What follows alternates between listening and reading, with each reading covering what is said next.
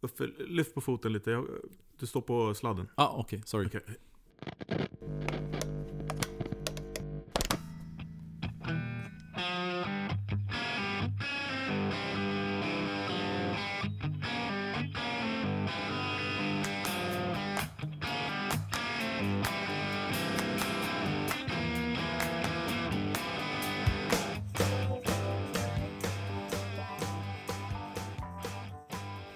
Och välkomna till Ultimate Guitar Gears podcast.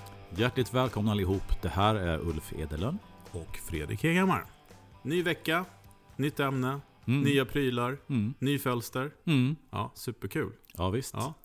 Eh, temat för idag tänkte jag skulle vara eh, det perfekta repet. Mm.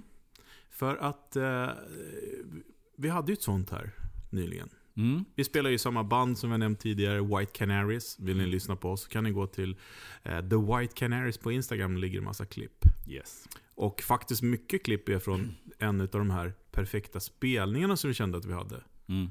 Och det var ju mitt i den här covid-grejen, vilket var lite konstigt, men vi spelade för 50 personer i publiken. Vi hade Andreas Rydman som gästade. Mm. Vi hade Göran Elmqvist som gästade. Mm. Vi hade David Henriksson som gästade. Ja. Idel hjältar. Ja, På Stampen spelar vi då. ja precis. Och eh, som eh, eh, vår vän eh, Fredrik, eh, a.k.a. The Swedish Cowboy sa. Mm. Här sitter jag framför scenen. Jag har en matchless i ena örat, en matchless i andra örat och en insulander i nyllet. Det är himlen. eh, nej, men det, var, det, det, det egentligen ska handla om det är väl det här när man, när man blir liksom ett med sitt ljud. Mm. Och, och, och nu, vi pratar inte om perfekta repet som att ja, allting satt och vi hade jättebra ljudnivå eh, mellan, mellan sång och trummor och bas och gitarr. Vi spelar ju alltid för högt. Mm. Ehm, men vi har, ett ganska, vi har ett ganska bra band på så sätt för att de upptäcker ju när vi kommer ner med nya grejer. Mm. Det är väl helt enkelt så att vi har uppfostrat vårt band. Att, att eh, de har ju lärt sig vid det här laget att det kan dyka upp olika gitarrer, olika förstärkare och olika effekter. Ja, men de tittar ju också när vi kommer ner. Det är, det är validering, bekräftning. Precis, men vi har ju uppfostrat dem också för att inte glömma. Nej men det är sant. vi blir lite så sura om de inte Ja. ser att vi kommer med nya grejer. Men jag tycker faktiskt det är roligt när... ehm, ja, det här bandet är ju lite speciellt på så sätt att vi är tre bröder ju. Det är Mm. jag och två, mina två bröder, Jonas och Per. Mm. Eh, och så är det Magnus på bas och Tommy på keyboard. Eh, men att när... Ja men de har sina favoriter nu och det tycker jag är roligt. Mm. Mm. Vad är den där, vad är den där gitarren som... Ja, den jag sålt tyvärr. Det brukar också ibland bli Ja. så. Ja. Men, eh, men nu så sa vi att vi skulle prata om den här sist vi körde. För att då var det så här att vi...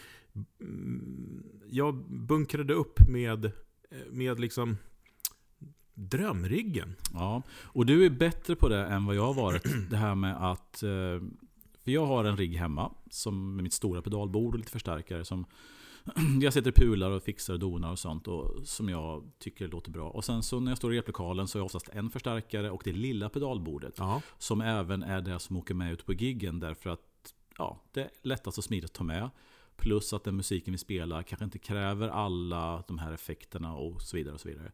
Men det här repet som vi ska prata lite grann om var ju ett rep där jag tog ner mitt stora pedalbord, två förstärkare och gjorde det på riktigt, eller hur man ska se det. Ja, precis. Eh, och ditt lilla bord är ju ingenting man behöver skämmas över heller. Nej. Eh, utan det låter ju helt fantastiskt. Och du låter ju som du oavsett vad du spelar på.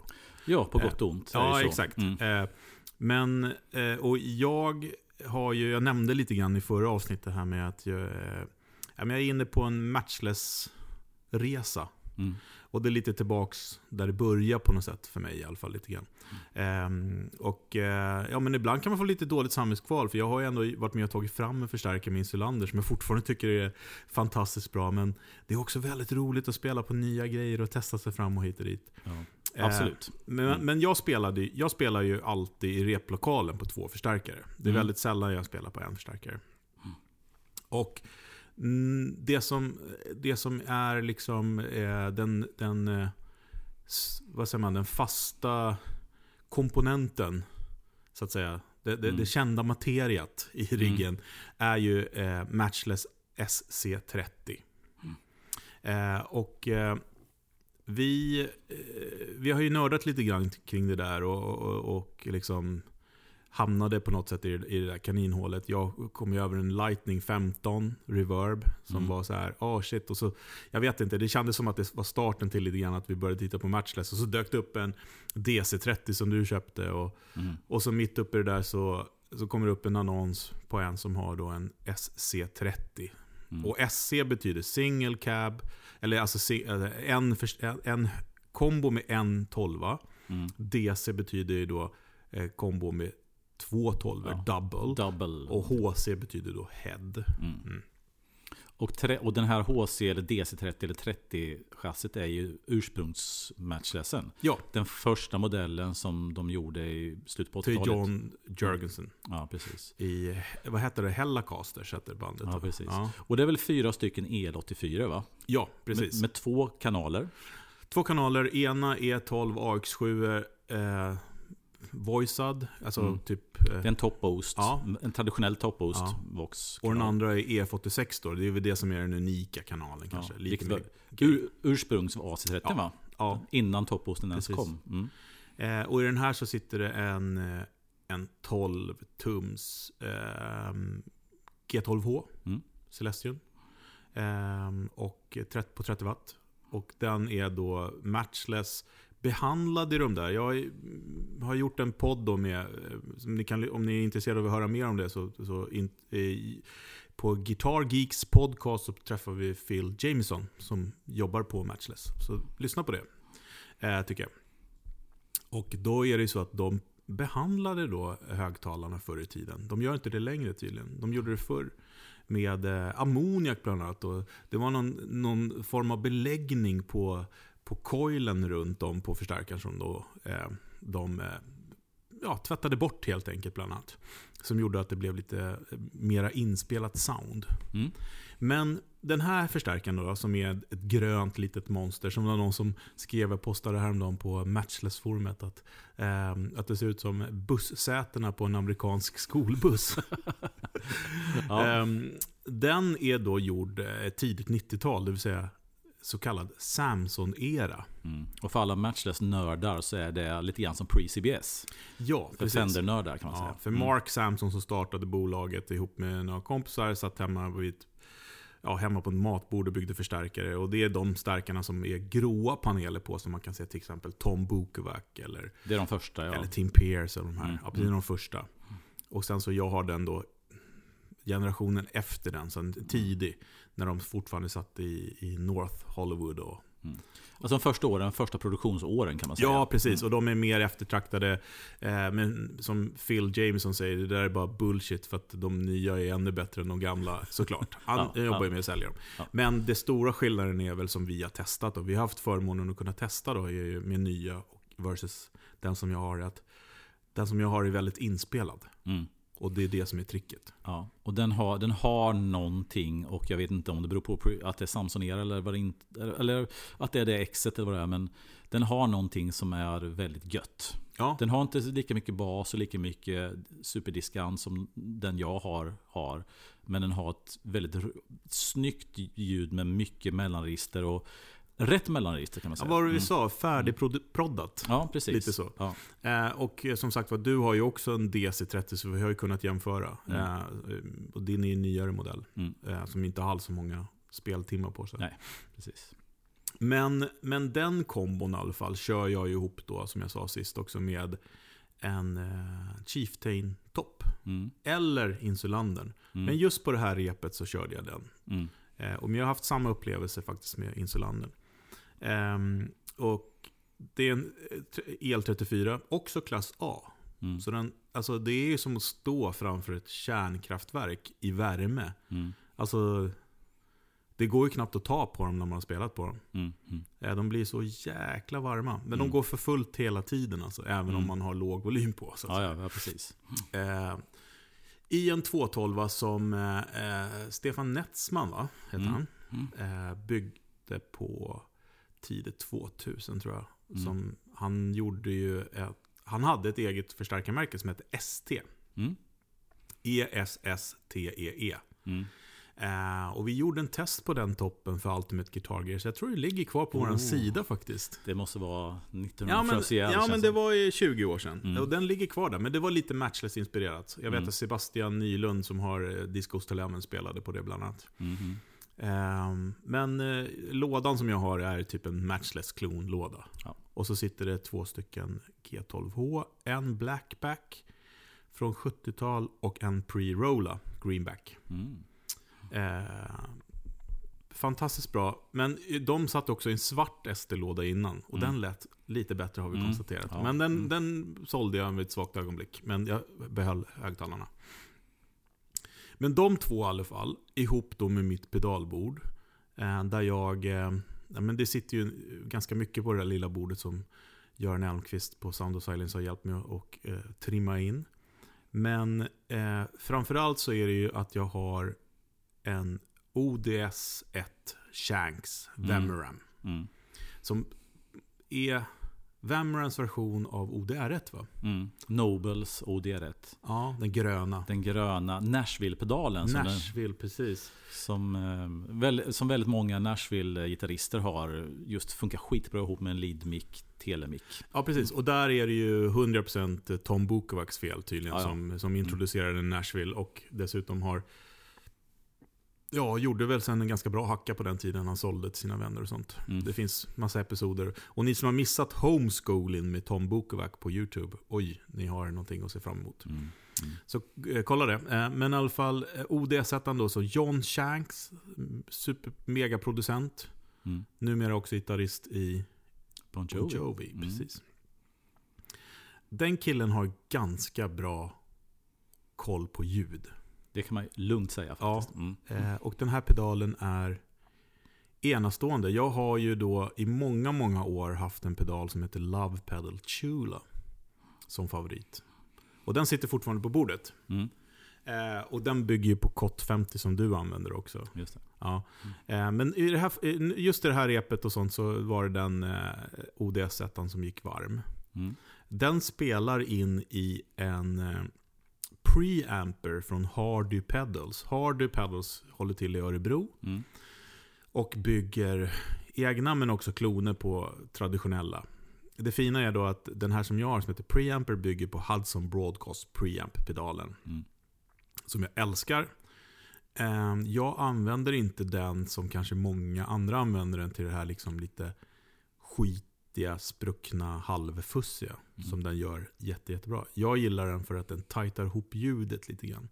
Det är ju byggt på en, nu ska vi se så att vi säger rätt här, API konsol preamp. Preamp ja. Mm. För att, precis, för att Hudson Broadcast håller till i England. Mm. Och de gör en amerikansk preamp, API. Right. Och Benson som håller till i USA gör eh, en NIV som är engelsk. Just det. Så var det. Ja. Mm, mhm. Mm. Mm. Eh, men den är på hela tiden och jag, eftersom då det fina med Johan på Hardy är att man kan liksom säga så här, jag vill att den ska vara cleanare. Så han letade djupt i lådorna efter ett trafo. För det Mm. sitter trafo dem, som var Mm. clean. Eh, så den är mycket renare än en Hudson Broadcast. Men Just den har fortfarande magin Mm. kvar. Mm. Mm. Och det kan man tycka är lite overkill i de stärkarna jag kör. Mm. För de har mycket det, men, det, men more is more, som Yngve säger. Ja, Eller hur? jo, jo, så, så How can less be more? Det är en helt objektiv sanning. Ja, nej men det Mm. betyder att spelar man in i en, eh, i en eh, normal förstärkare, typ Hot Rod Deluxe eller något, Mm. så kommer jag fortfarande få det här sparklet som jag har i de förstärkarna som, som jag spelar i. För jag Mm. älskar ju sparkel på toppen, eller så kallad konfettitopp, som vi har kommit fram till att det heter. När det regnar övertoner i rummet utan att det blir för vass. Mycket diskant, men inte vasst helt enkelt. Yes. Eh, det, blir, nu, det blir ju liksom ingående här nu, men det Ja. får ni stå ut med. Det spelas då in i ett Providence Dual Chrome, vad heter det? Chrono Dual Delay. Jag kommer faktiskt Pro- inte ihåg, nej. men eh, ja, Providence i alla fall. det rosa Providence-delayet. Precis. Mm. Eh, japansk Eh, mm, kvalitetsdelay också ska vara lite så här 2290. Vi har ju pratat om Free the Tone innan. Mm. Lite den skolan. Lite det här äh, digitalt, men eh, snyggt digitalt. Ja, den har ju inte modulation. har den ju inte. Jaha, kanske inte. Nej. Tror inte det. Mm. Eh, som, jag, som, som är någonting du älskar. Det Mm. har jag ju min Belly Pock till då istället. Ja, just det. Men, men det här är liksom signalkedjan. Och på Chieftainen då så är det reverb. Som jag har på. Så Chieftainen får de blöta effekterna i det här fallet. Så jag är så lite på. Så det är liksom... Båda stärkarna matas då med ODS-1 och, och preampern. Mm. Eh, Medan Chieftainen har då också Providence-delayet. Mm. Och det är mitt grundljud. Sen när jag spelar solo, trycker på, då använder jag en eh, Olsson eh, Boost som heter The Spell. Va? Mm. Ja, en blå.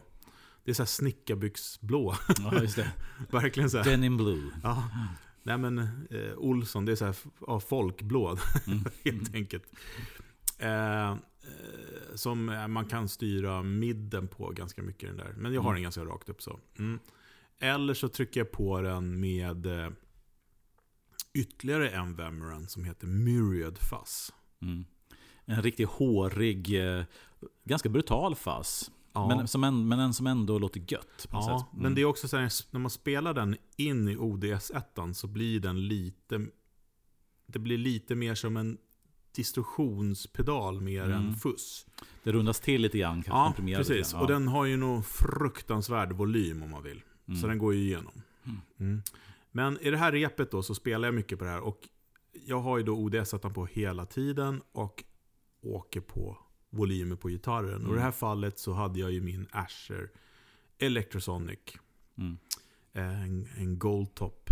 Otroligt fin gitarr. Och du, du nämnde ju den i förra avsnittet där som en som om du skulle då behöva börja om. Mm. Eh, och det betyder ju också att det är en bra gitarr. Nej men det är, en, bra- det är en väldigt bra gitarr. Supergitarr.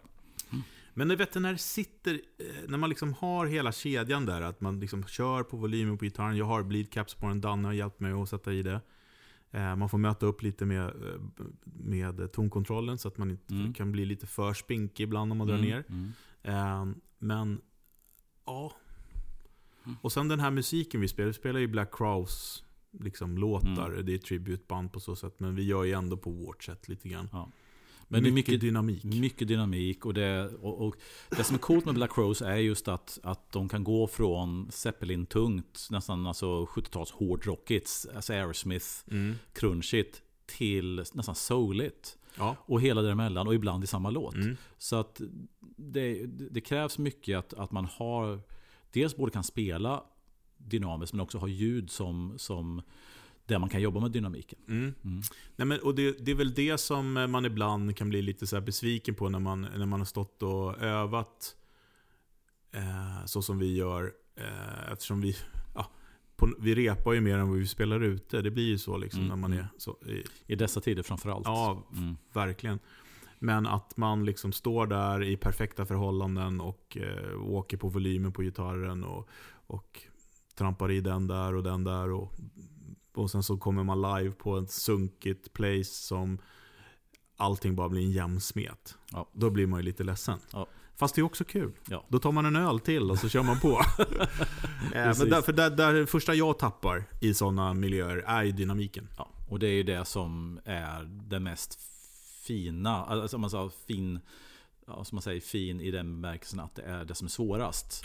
Att, att dynamik är det som oftast går förlorat så fort det Mm. blir, alltså bero- oberoende på volym eller ställe, Mm. sånt, nervositet, vad det än är. Ja. Det första som ryker är ju dynamiken. Liksom. Ja, precis. Men då när vi spelade live sist, då tyckte jag att vi hade det. Mm, Eh, och det kan... Vi har fått höra efteråt att det var alldeles för högt. mm. Konstigt. Utan någon som inte var där ens. eh, men, eh, eh, men det har ju också med lite grann att göra. När man är uppe på... Då blir det dynamiskt om man Ja, drar ner helt precis. enkelt. Ja. Ja. Eh, vi, vi spelar inte högt, vi spelar starkt, eller hur var det så? Eller hur? Men, men, eh, jo, men då- då är det så här coolt när man liksom... Ljudet, man kan åka med volymen på gitarren och hit och dit. Och egentligen skulle man kunna säga att det är nästan som att man är... Mitt bord är nästan som man pluggar rakt in i en stärk. Liksom. Mm. Jo, men det är så man vill ha ett bord. Alltså att det ska, om man inte har någonting igång så ska det låta som en där liten stärken. Ja. Och sen så färgar man liksom Mm. efter det. Så man liksom, jag rör ingenting egentligen. Jag sa att jag, tryck, jag, att jag körde på med boosten och sånt. Oftast gör jag inte det heller. Jag bara står, liksom, det bara funkar. Ja, eh, och det, men det hänger ju också på att, att ni andra har en bra dag och också spelar dynamiskt. Ja, Men i det här Ja. fallet så var det ju så. Det är därför Ja. vi tog upp det som dagens tema. Att det var Mm. liksom det här, Mm. det här roliga repet. ja. Och du, berätta Ja. dina... Det, det som var, som Fredrik har ju varit duktigare på än mig att ta med fler stärkare och, och ta med de grejerna han verkligen använder både hemma och i lokalen. Medan jag har varit lite grann delat upp det. Men i det här repet så tog jag med mig min, jag hade två kombosar. Eh, dels var det då min favoritförstärkare, vilket är då en eh, gammal Marshall Plexi från 68, 50 watt. Som eh, Olsson har hjälpt mig att bygga en eh, 112-kombo till. Ja, och det tog många år få... Ja, men det var så här att jag, jag kom på att jag, det var ett tag som jag vägrade åka ut på ett gig om jag inte hade en 412 och en topp med. Och sen kom jag på att efterhand att nej, det funkar ju inte. Och sen sörjde jag det här med att jag inte kunde använda min Marshall. Så då snackade jag med Olsson och han var snäll nog att bygga en 112 kombo den här äh, förstärkaren kunde få plats i. Så att det är alltså en, det är en, alltså en 112 kombo fast med en Marshall Plexi. Fast det var ju en jätteviktig ingrediens där som gjorde att, eh, att du vågade ta steget också. Elementet. Ja, och det element som sitter i, som har blivit mitt favoritelement och många andras också, är då ett Celestion eh, Cream Alnico. Som är då ett högwatts, eller vad man säger, det är, det är ett, ett element med hög effekt. Jag tror det klarar 90 watt. Men som är ett Alnico-element. Och Alnico-element har ju av gammal hävd varit lågwattiga så att säga. Ja. Alltså det klassiska, alltså Celestion Blue som satt i gamla voxar som även fanns en grå variant, en silvervariant. Den var ju bara 15 watt. Och det var ju liksom ganska alltså, kaxiga 15 watt. Men de, de klarade oss som regel inte en 50 watts plex i en ental-kombo. Dro- pruttar ur då. Precis, så, men när Alnico Creamen kom så kunde man helt plötsligt komma åt mycket av det här som var gött med ett Alnico-element. Eh, Det här med den här toppen som är väldigt speciell och även mellanregister och basen. Fast som klarar effekt. Mm. Så att eh, med det elementet i den kombon så fick då min gamla Plexi Marshall återigen komma till nytta. Mm. Och det har blivit en så här den följer mig i graven typ. Och den andra förstärkaren är då, eh, i det här, på det här repet var då en Insulander. Mm. Som då är en 40-ish watt Ja, förstärkare. 30-35. 3035. 58, 58 81 rör. Precis, som en närbesläktare med 6 ish Ja, svagare. svagare. Och som har då reverb och tremolo. Och även den har då Alnico Cream element. Så de två förstärkarna var grunden. Och sen hade jag då mitt stora pedalbord. Eh, där jag har en gäng, ett gäng med pedaler. Men som i det här fallet när vi lirar med det här White Canaries. Så använder jag kanske 3-4 pedaler. Och det är ju då framför allt då eh, min overdrive. Som heter då eh, Fire Custom Audio tror jag de heter. Och den heter Carpe Diem. Som är då en fantastisk Marshall-liknande pedal. Som går från low gain till medium i gain-nivåer. Upp till en plexi som, som går varmt. Ehm, in i den kör jag en eh, COT 50. Och eh, COT 50 är som en halv, var någon som sa en halv fast face. Så den trycker jag på för att få det här lilla skimret, lite hårighet i eh, Carpe Diem.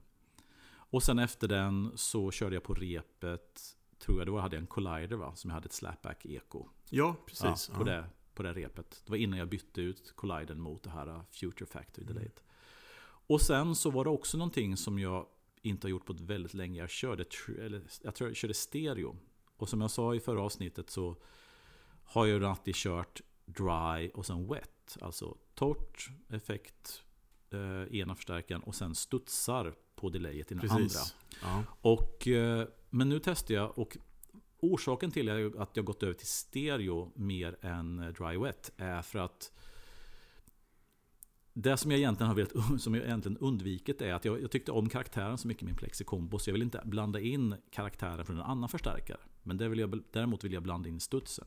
Men så kom jag fram till att jag, jag tog liksom Andreas Rydman på orden, jag kan inte hålla på och vaska en insulander. så att jag bestämmer för att nu kör jag stereo och det för ju med sig då att jag har effekter i bägge förstärkarna. Och jag har torrt i bägge förstärkarna. Så att det blir...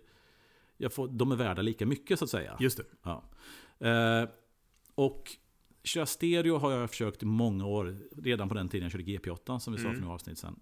Och det har aldrig blivit riktigt bra därför att det torra ljudet försvinner i för mycket effekter. Just det. Men så som jag har eh, min switcher och mitt bord uppbyggt så har jag en line-mixer i min switcher. Mm. Och eh, switchen ska vi prata mer om lite längre fram i programmet. Men, men den line-mixer gör att då har du en parallell torr signal med, med effekterna. Precis. Vilket innebär att om jag vill höja effektnivån, om jag, höjer, jag vill ha mer delay, så innebär det inte att jag automatiskt sänker det torra.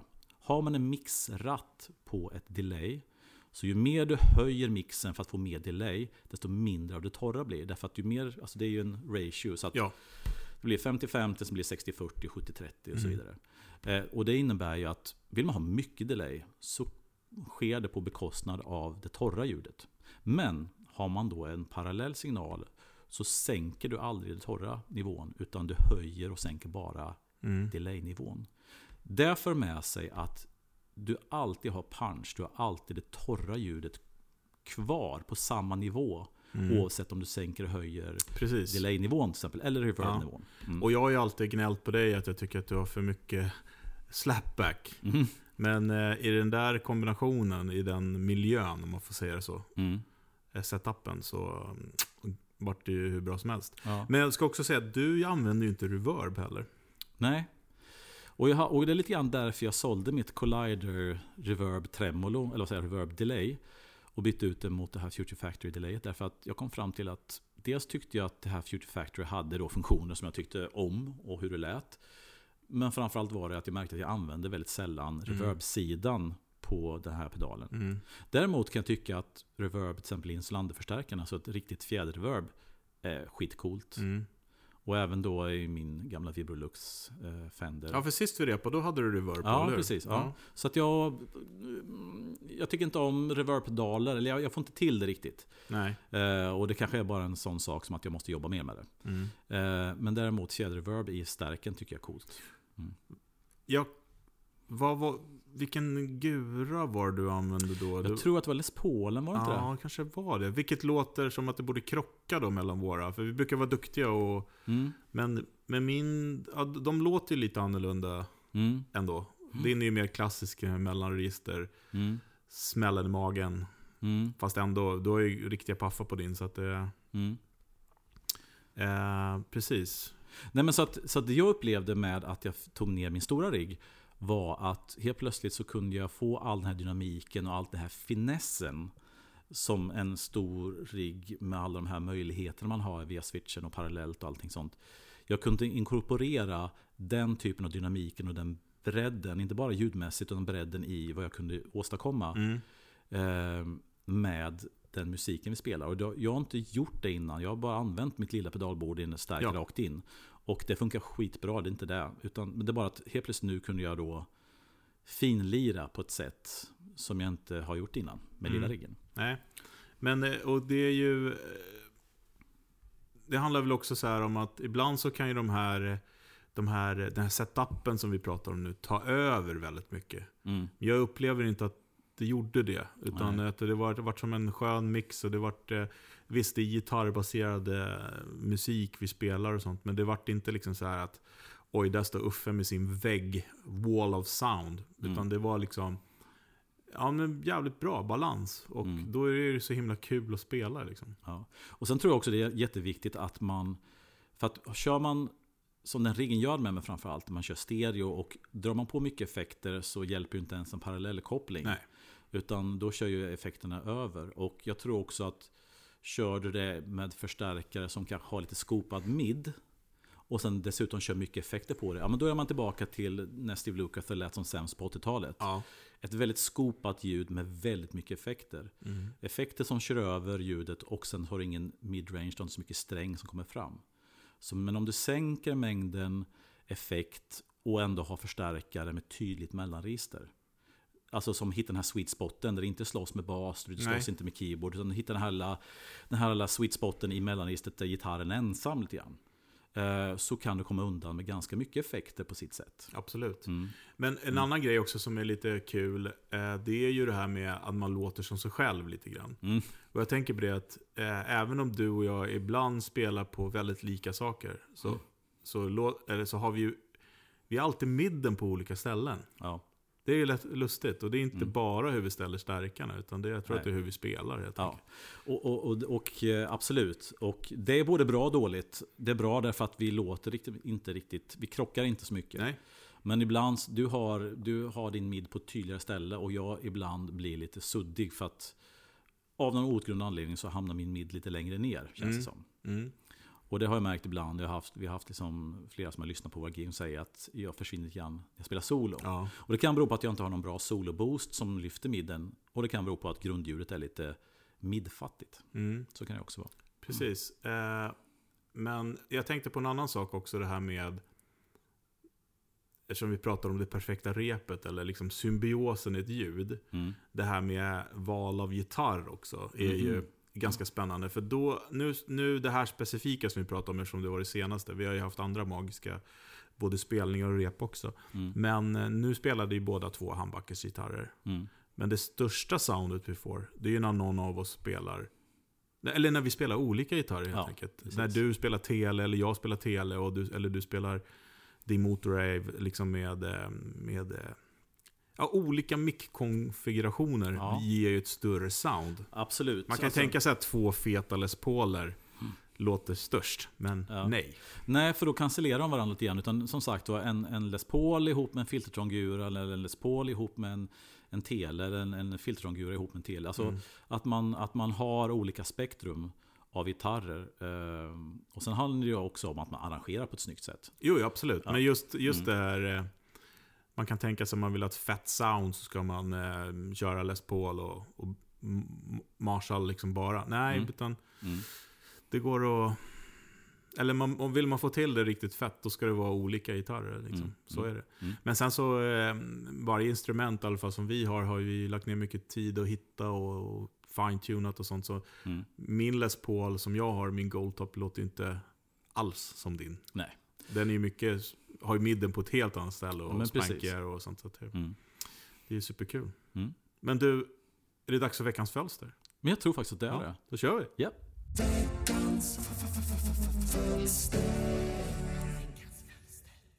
Dags för veckans fölster igen. Jag tänkte göra en lite snabb återkoppling till förra veckans inslag om eh, Wet Dry. Eh, Jag kände att eh, vi kunde snuddat lite mer vid vilka effekter som jag eh, gillade i Wet Dry och vilka jag tyckte mm, funkade bättre att behålla i mono så att säga. Eh, Så jag tänkte orera lite kring mina tankar där och, och be om era också såklart. Ehm, som jag var snabb ut att säga så delay och reverb tycker jag var helt otroliga att köra i bara ena förstärkaren. Eh, attacken och snabbheten i den torra förstärkaren ihop med en rejäl dos delay, reverb eller både och i den blöta är oslagbart. När det kommer till modulation dock så är det inte lika självklart. Som jag nämnde sist så Chorus är grymt bra i Wet Dry. Chorus är ju egentligen Wet Dry i sig självt då ett, eh, det är ett vibrato som blandas med en ren signal. Eh, på den eh, koruspedalen jag hade då, en Retrosonic Chorus, eh, så hade den en stereoutgång man kunde välja att använda. Men vad det egentligen bara gjorde då var att stereoutgången fick vibratot och den monoutgången så att säga fick en ren signal. Eh, vilket ju då gör att när förstärkarna låter samtidigt så blir det ett chorus. Har man inte den eh, setupen på sin koruspedal med dubbla utgångar så skulle jag tippa att det bästa är att eh, om man har en switch mellan chorus och vibrato, slå över den till vibrato och bara skicka vibratot då till den blöta förstärkaren. Och ihop med den eh, torra förstärkaren så kommer det då bli ett, eh, ett chorus. Har man inte heller den switchen så gissar jag att man eh, bäst drar upp djupet på koruset väldigt högt i den blöta förstärkaren och då får det det fetaste koruset så att säga. Grymt bra effekt att köra i dry wet. Jag har aldrig haft någon flanger, men jag gissar att effekten blir ungefär lika bra det- då det är en besläktad effekt till chorus. Eh, Univibe, som ju egentligen också har eh, chorus vibrato-grejen, det här att det också är en, eh, en ren signal blandad med ett vibrato, tyckte jag inte flög så bra att köra i bara ena förstärkaren. eh, jag och de flesta som köper ett Univibe vill väl åt Hendrix-grejen. Och då vill man köra den i båda förstärkarna för att få det här stora svepet. Eh, däremot kan jag tänka mig att man kan få lite mer Leslie-aktiga eh, sound om man skickar den bara till ena förstärkaren. Och eh, ja, kanske tål att utforskas mer än vad jag gjorde. Eh, Phaser är väl också lite åt Univibe-hållet eh, och jag tänker att jag nog skulle föredra det i båda stärkarna. Men jag hade ingen Phaser då när jag körde Wet Dry så jag har inte testat. Eh, men eh, däremot hade jag ett Harmonic Tremolo och det körde jag i båda förstärkarna. Precis som Univiben så tyckte jag att det tappade lite tryck när man eh, bara körde det ena förstärkaren. Det kan ju klart bli lite mer subtilt och snyggt och atmosfäriskt men eh, för det som de flesta och jag vill ha ett Harmonic Tremolo till så var det bättre att köra in i båda, alltså före splitten. Eh, tremolo snackade vi, alltså vanlig tremolo snackade vi lite om förra veckan och det tyckte jag funkade i, på båda sätten. Alltså kör man bara det ena förstärkaren så får man en lite vibig grej när eh, den ena förstärkarens frekvenser går upp och ner mot den andra. Men om man vill ha det mer klassiska tremolo-soundet så är det ju in i båda förstärkarna så att volymen så att säga går upp och ner. Det gör det ju inte riktigt om man bara har det i den ena förstärkaren. Eh, men alltså jag tror att man kan ju köra alla de här på vilket sätt man vill såklart. Det här är bara vad jag upplevde och vad jag gissar på de effekterna som jag inte hade. Eh, Fredde och Uffe, vilka modulationseffekter gillar ni i Dual Mono och vilka tycker ni lever upp när man kör dem i ett Wet Dry-scenario? Och ni som lyssnar får jättegärna skicka er input också i kommentarsfältet på Instagram och Facebook. Vi hörs nästa vecka. Hej! Tack än en gång, Fredrik Fölster. Denna fönster mot gitarrvärlden. Precis. Ja, härliga Ja. funderingar. Ja, ja men då, då, Vi är tillbaks lite grann på dry wet men det var ju, Ja. passar ju bra lite grann när vi pratade om, om, eh, ja, om riggarna. Precis, därför att, och det intressanta är ju som, som Fredrik Fölster nämnde här, liksom hur man i en eh, wet dry eller en dry wet dry rigg placerar modulationseffekter. Och jag kan ju bara utgå från mig själv. Ja. När jag körde min då wet dry, än en gång torrt i ena stärken och sen bara delay-studsar i den andra, alltså inget torrt ljud alls. Så körde jag alla mina modulationseffekter eh, in i den torra. Mm. Så jag hade, alltså om man kollar på That Paddle Show och många andra så anser de att Wet Dry, då anser de att då har du i princip, eller väldigt många i alla fall, de flesta av, av modulationseffekterna ihop med delayet i den våta förstärkaren. Ja. Det är ungefär som att alla effekter som inte har med distorsion, overdrive eller kompressor att göra är då våta. Yes. Och det du får då är ju att då får du ju den här uppdelningen. Jag personligen tycker... Jag, det här är ju liksom ett... Det är ett, liksom ett arbete i in, in progress. Så att, men, men som jag har haft det så jag har all, Never ending. Nej men precis. Så, men det jag, när jag körde Wet Ride så körde jag alla mina modulationseffekter. Alltså flanger, phaser, vibe, vibrato. In i, i bägge förstärkarna. Eller alltså i torrt och vått. Så det Ja. innebär att den torra förstärkaren fick alla modulationseffekter. Och då studsen naturligtvis i den våta förstärkaren hängde också modulationseffekterna på. Mm. Och då upplevde jag att fick jag ett jämnare ljud. Så när jag hade en modulationsburk igång så blev det mycket modulation. Och det är lite grann så jag använder modulation. Det är väldigt sällan jag använder modulation på ett sätt som ligger snyggt i bakgrunden. Som, låt oss tänka en face som bara ligger där och finns lite grann. Ja. Utan när jag använder en flanger så är det, då hörs det att det är en Ska det flanger. vara så ska det vara. Ja men precis. Ja. Och då tycker jag att då blir det lite mesigt och bara, och framförallt då jag har inget torrt i min våta förstärkare. Nej. Och då, då försvinner ju modulationen helt om det bara finns Ja, modulation du på måste ju studsen. kötta på liksom. Ja. Så därför har jag då, till skillnad från Fredrik Fölster och många andra, så har jag haft mina modulationseffekter rätt alltså innan, så att säga. Mm. Och det är ju också till skillnad från mig då. Mm. Ja men. Men, men för mig så är det ju, eh, först och främst så är det att jag gillar ju inte när det blir mycket effekt. Mm. Det, det, där skiljer vi oss ganska mycket. Mm.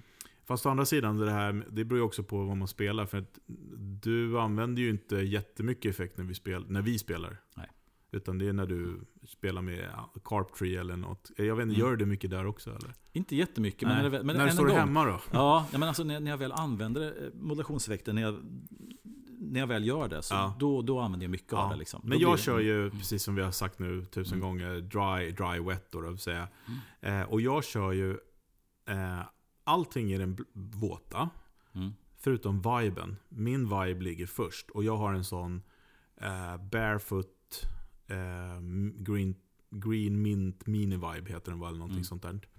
Ehm, eh, och eh, jag eh, gick, jag har ju lyssnat på Rydman massor med gånger och tyckt så här, åh vilket fantastiskt tremolo han har. Men det visar sig vara den där viben då. Och Björn Mm. har ju designat den där, Björn Jul.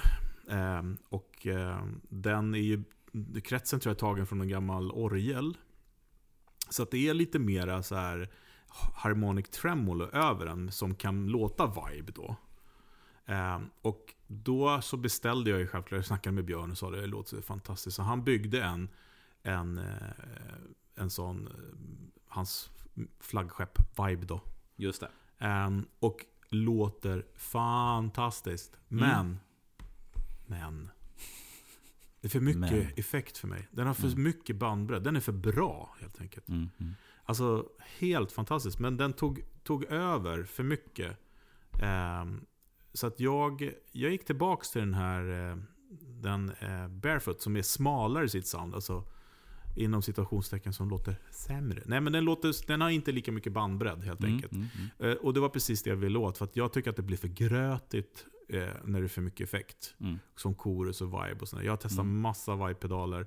För att, alltså, jag tycker det är skitcoolt såklart mm, liksom Hendrix-viben. Men det jag spelar inte det. Nej. Utan det jag vill ha den till är något annat. Och likadant chorus. Jag har ju ett mollon-chorus som jag kan ställa in dry och wet på. Så jag har en Mm. ganska, ganska mycket dry på Mm. det. Mm. Så att, eh, och så kör jag trem, när jag kör två starka med Insulandern så kör jag ju tremolo på Mm. den också. Mm. Och det, jag tycker det blir fantastiskt. Så Mm. att jag, eh, eh, jag kör mina i ena bara. Ja. Förutom viben. Ja. Och den vill jag i båda. Och hade jag kört en Phaser så hade jag nog velat haft det båda. Mm. För att få till det här riktiga svepet. Ja, och då är det där lite grann det, Ja. ja. som jag tänker lite grann då. Ja, Att, är precis. Ja. Men det är vissa effekter. Men de som jag har och verkar i eh, vill jag... Det är likadant med delay. Du, du vet ju mitt delay. Det, ligger ju, det hör man ju bara när jag slår av. Ja. stort sett. Ja. Det ligger och fyller upp och fettar till lite grann. Men, Mm. Ehm, och det är därför jag använder mitt Belly Pock då, som är Catalin Brad. Mm. Deras eh, Ja, Ecoplex-variant. EP3-variant. Ja, med ganska Mm. mycket mod- man kan ha ganska mycket modulation och sånt. Det har Mm. jag ju som... Eh, ja, men det hörs om man säger så. Det ligger Yes. högt i mixen. Eh, Kanske lågt jämfört med andra, men, Ja, men, men ja, för mm. mig Ja. högt. Eh, Ja. Och den kanske man skulle vilja haft i båda. Men den färgar rätt mycket. Så Mm. därför har jag den bara på ena. Ja, Det är som ni hör att det är en hel vetenskap hur man... Och det är det lite grann som är roligt med de här grejerna. Man, man, alltså, flyttar man en pedal någonstans i signalkedjan eller helt enkelt flyttar den mellan förstärkare och sånt så kan man ju få en helt ny dimension av effekten. Verkligen. Och hur den låter i, ihop med andra pedaler. Mm. Så att det vi vill uppmuntra till, och det är ju som jag tror många gör också, det är experimentera. Men det är helt sjukt när, man, när vi har stått och hållit på och, och testat och labbat. När man säger, vänta nu, vilken förstärkare är det som har effekten? Mm. Är det den? Är det den till vänster? Bara, Nej, det är den, det är den i mitten. Man blir helt förvirrad. Hjärnan Ja. blir helt konstig. Ja. Och det är lite grann i det här med den här pseudo-stereobilden. Att, Ja. att, att ha en förstärkare som är torr och ha en annan förstärkare med någon form av tidseffekt i. Gör att man får ett djup i ljudet. Inte Mm. bara det här med att man delar upp med torrt. Men det ska vi också flagga för. Ni som test, vill testa det här. Tänk på att ni måste också kunna fasvända ena förstärkaren. Mm. Alltså, mest, äh, flesta fallen behöver man ju- Ibland kan man ha tur när man Mm. sätter igång dem så att de är ofas, om man säger, eller i fas. Mm. Men eh, måste se till att fasvända. För att Mm. det kan låta riktigt, riktigt illa om stärkarna kommer ur fas. Ja. Och det finns väldigt många små bra pedaler. För det, dels fas, att kunna vända fas. Men också det här med att ha en, en, en trafo. Du kan liksom is, isotrafo. Ja, precis. Jag kör ju den Lele, li, Mm. den här lilla orangea. Ja. Lele har Palmer Men, tror jag har. för det är andra. också så här att till exempel då eh, vissa delay, vissa effekter fasvänder när man sätter på dem. Mm. Belly Pock, den här deluxe, Mm. den stora som låter helt fantastiskt. Jag kan inte använda den i min rigg för att Jag har inte på det, jag har inte på delayet hela tiden och skulle jag trampa på det så vänder det fas. Ja. Och helt plötsligt låter starkare jättekonstigt. Ja, det blir bara tunt. Mm. Och eh, vissa boostar, eller de flesta boostar, Mm. fasvänder. Mm. Därför har jag ju boosten i båda då. Mm. Eh, så det, är liksom, det är inte bara plug and play. Nej, Om fort- det inte är det soundet man är ute efter. Och i Texas så vet jag många kör vill ha det där liksom, Ja. ur fas-soundet. Liksom. Det var en grej liksom. Ja, Det man kan konstatera är att lägger man till en förstärkare till så, så för det med sig vissa saker som man ska vara medveten om. Ja. Mm. Så tänk dig Bonamassa när han kör sex. Liksom. Det, är- det, det, det, det är en stor utmaning. Ja, ja precis. Då måste du kunna gå runt och, få, och lyssna hit och dit. Och, Mm.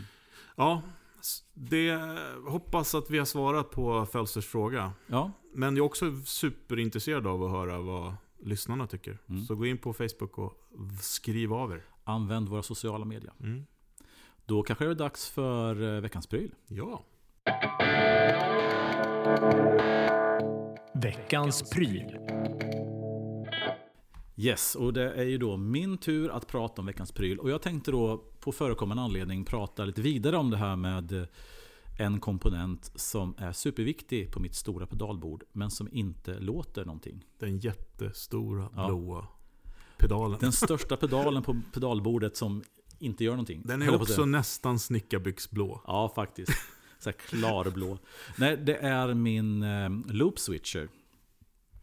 Som är en eh, RJM-produkt. Mastermind PBC 10 heter den. Ja, precis. Och eh, för pedalnördar på sista tiden ska man väl säga att många har ju sett Gig Rig och det är ju tack vare That Pedal Show. För Dan, eh, Dan där som eh, är med, är liksom ena halvan av That Pedal Show äger ju också Gig Rig. Yes. Eh, Och den G2 och nu har de kommit med G3. Så det här är ju en... RGM var ju ja, före måste man väl säga att de var kanske. De har hållit på länge men Mm. ja. De, var, de var tidiga liksom. Och, eh, och det, PBC står för Pedal Board Controller om inte jag minns helt fel. Och 10 står för hur många loopar man kan använda. Och eh, för er som inte har varit i kontakt med det här med att jobba med switchers, eller loop switchers. Så är det här eh, jättekort. Det innebär att man istället för att koppla ihop 10 pedaler i serie efter varandra så kopplar man in varje pedal på en loop. Du alltså en send som går från den här switchen till pedalen och sen från pedalen tillbaka till return. Och eh, fördelen med detta är ju generellt sett att istället för att ha då alla pedaler ligga i serie, även när man inte använder dem, så kan man då få bort dem ur signalvägen. Så det innebär att kör du in gitarren i den här switchen och sen ut till förstärkaren så låter det som att du kör din kabel rätt in i förstärkaren. Och sen så kan du med hjälp av att slå av och på de här looparna helt enkelt koppla in de pedalerna du behöver. Dels är den grejen. Och sen kan du då, då programmera presets. Så att istället för att du går från versen med fyra pedaler och sen ska du ha tre andra pedaler igång på refrängen och du måste slå av slå sju switchar då. Så kan du trycka på en. Då går du från preset 1 till preset 2. Och också eh, i förr, ja, något av de tidigare avsnitten så pratade jag också, ja men det var förra vi pratade om Phaser. Mm. Eh, då, som jag sa det med min gamla Smallstone Sovtech Phaser som stal ton. Mm. Eh, har man den i loopen så de här smarta looparna, jag tror din kan man väl också boosta upp va? Eller har den inte den? Nej, för- det har inte Nej. Nej. det har ju Gig det att man Mm. kan också boosta in och ut. Vilket Yes. gör att du kan liksom justera in nivåerna på ett... Så då Yes. blir du av med det här som jag pratar om. Ja. Ja. Och vilket fall som helst, även om då att bypass de här gamla vintagepedalerna så snor de signal även i bypassläget. Och då slipper man det för att med en switcher då så går man förbi dem helt enkelt. Och det som jag tycker är fantastiskt med den här RJM-switchen är flera saker. Bortsett från de här grundgrejerna som vi pratar om så har den några funktioner. Den har tre buffrar. Ingångsbuffer, en buffer i mitten och sen en utgångsbuffer. Och problemet med buffrar är ju, det som är bra med buffrar är att man behöver dem för att eh, helt enkelt få tillbaka diskant och punch i, Ja. i ljudet. Och de sitter på rätt sida fussen, höll jag. Exakt, och då kommer man till det här att om man då har då en fuss på loop 1 så har man då ingångsbuffern innan den. Och vad händer då? Jo, det låter inte bra. Men den här switchen kan man då programmera Eh, alla buffrar om de ska vara på eller inte i det preseten. Så den preseten där jag använder min Germanium-FUS så har jag inte ingångsbuffern igång. Och det kan jag alltså programmera per preset. Så att vill jag ha ett ljud som är murrigare och som låter mer vintage så kan jag då helt enkelt stänga av de här buffrarna på den preseten. Mm. Ehm, sen har den då den här funktionen vi pratade om innan, man kör fler förstärkare. Man behöver då kunna ändra fas. Ja. Och, man skulle kunna, och sen vill man då ha en ISO-transformator för att få bort brum och sånt. Det finns också inbyggt i den här switchen. Ja. Dessutom finns det en inbyggd eh, stämapparat. Så jag Mm. slipper ha, ta en extra plats för en stämbox. Mm. Och sen har eh, den en funktion som vi pratade om innan också som jag tycker är helt underbar. Nämligen att den har en inbyggd parallell mixer.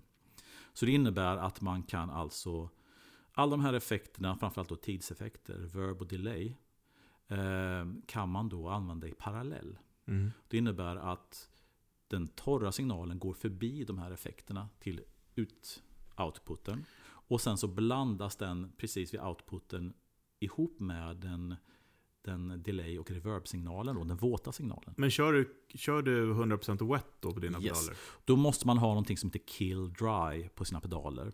Vilket innebär att du slår av den torra signalen. Mm. För annars blir det då att du får torr signal ihop med torr signal. Det. Det kan för- föra med sig fasbekymmer men framförallt blir det en starkare signal. Mm. Så du behöver alltså delay reverb där du kan slå av eh, den eh, torra signalen. Och då säger en del så här, ja men kan jag inte bara sätta allt på 100% vått? Ja, nej. Och, då, det kan du på många effekter så kan det också innebära att du inte får någon torr signal kvar. Men det som för med sig då är att då kan du inte ställa nivån på din delay-signal. För sänker du då, jag vill ha lite mindre delay än det här, ja men då får du, med, får du in lite torr signal. Just det. Så att kill dry eller ta bort den torra signalen måste du kunna göra på dina tidseffekter om du ska använda den i, i en parallell mixer. Mm. Men det, det som vi sa också innan det är att med en parallell mixer och när du får din torra signal helt oaffekterad så har du alltid en punch. Du har alltid en attack i det därför att oavsett hur mycket delay och reverb du drar på så sänker du inte din torra nivå utan den finns där hela tiden. Nej, precis. Och, nu pratar vi specifikt om den här REM-produkten då. Yes. Men det finns ju, Boss har ju sin serie. ES8 till exempel. Ja, och den Mm. lilla också som har effekter i sig. Vilket jag tycker är ganska så här, Mm. som jag då till exempel, som väldigt sällan använder mycket effekter. Mm. skulle klara mig skitbra på en sån. Det är tre Ja. loopar den, det är till mina drivar och sen så Mm. har den effekter i sig. Mm. Perfekt Yes. egentligen. Ehm, och sen så har du ju... eh,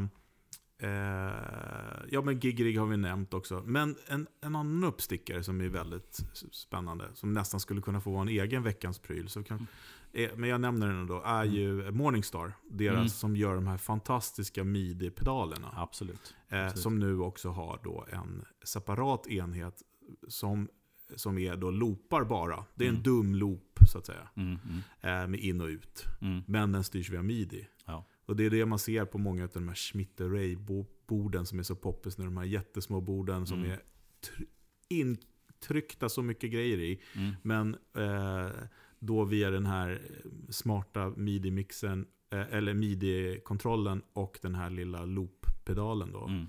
Eh, får, precis som du säger, samma grej. Ja. Alltså mycket, mycket eh, färre funktioner än vad du Ja. har på din.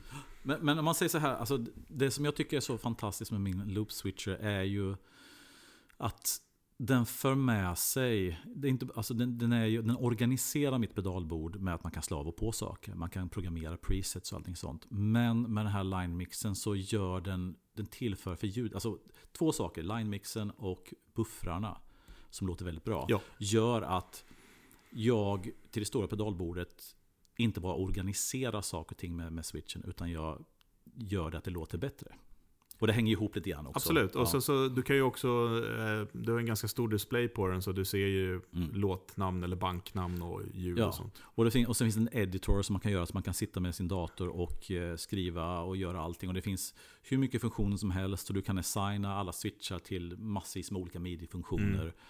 Eh, och det finns massvis med bra saker med den. Och så som jag använder den så att jag har då liksom presets och så trycker jag på en knapp så kan jag komma åt och slå av och på looparna. Mm. Det som kallas instant access. Så att jag kan använda den som att bara slå av och på effekterna. Som att jag skulle haft pedalerna lite lämpligare och mer tillgängligt längst Just ner vid det. pedalbordet. Ja. Eller så kan jag göra det här med preset switchning. Och, och eh, oj, det är så mycket episodämnen här men eh, både du, eller jag hade ju en Bradshaw-rigg Mm. eh, med pedaler på en hylla och du Mm. byggde ju också en. Så det, det, men det ska vi Mm. ta på ett annat avsnitt. Ja, men, ja. men å andra sidan, det, det som är häftigt då det är att när de här grejerna flyttade ner. Och det har man ju sett också Bob Bradshaw, om man säger så, som är ändå the godfather av liksom, kylskåpsriggar. Mm. Att han, eh, han började ganska tidigt pusha för att ha den, alltså just det här setupen, att man har en mix. Alltså, han, vad hette de då? MXR har väl också någon, någon sån form av eh, switcher va? Eller, eller är det hans egna? ehm, Ja, jag vet inte. Voodoo Lab ju, har ju haft switcher många. ja, liksom, men jag som- tänker just Bradshaw började ju bygga riggar också med Jag tänker på Rocktron då. Rocktron. Exakt. Just det, exakt. ju- just det, han gjorde, Rocktron och Bradshaw hade ett samarbete på Ja. 80-talet. Där de tog hans koncept. Jag tror inte det blev så bra, men, men de... Mm. Ja, man kunde köpa Rocktron, Bradshaw... Men har inte Rocktron. Custom Audio också? Eget? Alltså, Jo, alltså det är Bradshaw. ja, men har ja. inte han en sån eh, fotkontroller också? Ja, alltså just nu tror jag att han bara gör custom. Jag tror inte, han, han tror inte en tredjepartstillverkare. Mm. Jag tror att han gjorde det med Rocktron och sen blev han Mm. bränd lite grann där. Så Ja. sen dess har han bara gjort allt Nej men själv. det är tillbaka lite grann, vi pratade på första avsnittet om, eh, om eh, Future Factory. Med att Mm. ha alla knappar och sånt tillgängliga. Mm. Att när man har allting i ett, i ett kylskåpsrack bakom och inte är Guns N' Roses där man har fyra personer som byter ljud åt dig. Mm. Så kan det vara ganska skönt att kunna ha pedalerna synliga framför det. Mm. Och det som är också bra med en sån här switcher då som du säger, det är att man kan ju gömma undan vissa pedaler som man inte skruvar på så mycket. Eftersom Mm. de behöver bara Mm. vara ikopplade. Ja, och man kan ju precis som mitt stora pedalbord använda hyllor. Precis som du säger, man kan gömma undan power supplies men även pedaler som inte rattar på så ofta. Mm. För att du slår ju inte av dem på pedalen utan du använder ju switchen man och på. Mm. Så att eh, man, även om switchen tar stor plats så kan du även göra smarta platslösningar. Mm. Och det som är faktiskt coolt med den här eh, G3 som har kommit nu, det är att Mm. de har ju också en, en modul som du kan... En utbrytarmodul så att säga. Just det. Som är också coolt. Så du kan Mm. ha bakförstärkarna eller ljudteknikern om du har någon sån som byter ljud åt det kan stå där bak och göra Mm. istället. Mm. Ja, och oändliga möjligheter. Absolut. Ja. Mm. Eh, och vi har väl, eh, vi får återkomma med mera hur, hur det här funkar i praktiken. Yes, vi kommer helt klart ha ett avsnitt där vi snackar om det här med hur man kopplar saker och ting ännu mer än vad vi gjort. Så. True stereo, stereo, Yeah. stereo, stereo, stereo. Eh, vi säger tack för idag. Ja, tack ska ni ha. Och vi ska tacka eh, Mackie yes. som gör att vi, ni kan höra våra underbara röster. Ja. Funkar skitbra tycker vi. Ja. Kul, plug and play. Det är precis som det ska vara. Mm. Eh, och eh, Björn för jinglarna, Ja. han får en shout-out till. ja, ja, för fan. det en, fi, en fin människa, Björn. Ja. Mm. Och eh, vi ses nästa vecka. Gött. Ha det gott. Hej! Ciao.